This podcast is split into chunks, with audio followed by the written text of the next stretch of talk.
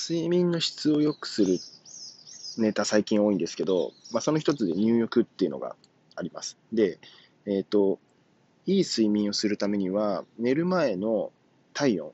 まあ、その体にはあの表面温度と深部の温度っていうのがあって、その温度差が2度以内になると、いい睡眠になるらしいんですよ。で、そのためには、えっ、ー、と、寝る90分前に40度ぐらいの温度のお湯に15分から20分ぐらい浸かると、その寝る直前に、そのいい感じの表面温度と、えっ、ー、と、深部の温度がちょうどよくなるらしいんですね。なので、まあ、9時に寝ようと思ったら7時半に40度のお湯に15分ぐらい浸かるっていうのがすごいベストみたいです。で、これは、まあ、知らなかったんですけど、なぜかずっとこれやってたんですよね。なので、だから睡眠の質がもともと良かったのかなって最近気づきましたね。